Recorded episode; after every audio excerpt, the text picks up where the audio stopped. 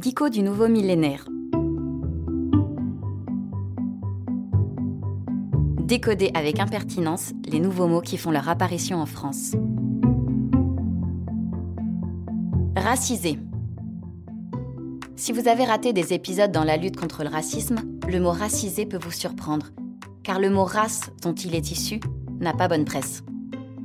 Cependant, puisque le racisme existe, il s'exerce envers des personnes qui sont discriminées.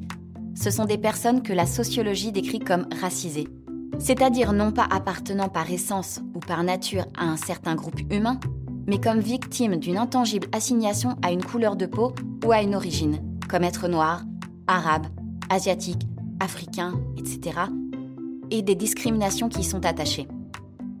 Être racisé, c'est donc partager une communauté d'expériences de domination. Le concept de racisé n'est pas si nouveau que ça. La racisation est un concept sociologique issu des années 70 en France, même s'il est davantage utilisé depuis quelques années, en fait en France surtout depuis les années 2010. Il entre dans le dictionnaire du Robert 2019 avec queer et grossophobie et est au centre de nombreuses polémiques assez fraîches pour être évoquées.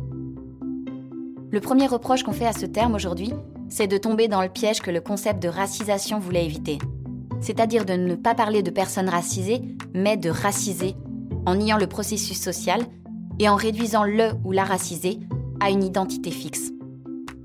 Finalement, ce concept qui devait lutter contre le racisme semble ne faire que l'entériner, au même titre que l'expression étrange qui a fait elle aussi son apparition dans le domaine des polémiques nationales, le nom sous chien. Mot qu'on peut, bien plus que raciser, trouver épouvantable. Les réacs, eux, font semblant de ne pas comprendre ce terme, et en tant que racistes se déclarent non racistes tout en niant que le racisme existe et qu'on puisse déclarer en souffrir. Même si parfois, curieusement, certains vont jusqu'à déclarer que les blancs, eux, souffrent d'un racisme inverse, en miroir, ce qui rappelle les plaintes de certains hommes vis-à-vis des féministes, souffrant qu'on leur reproche leur statut de dominant dans la société. Le parallèle peut d'ailleurs se poursuivre dans le white-splaining, ce moment gênant où une personne non racisée essaye d'expliquer à une personne racisée ce qu'est le racisme, qui en vrai n'existe pas vraiment, si vous avez bien suivi.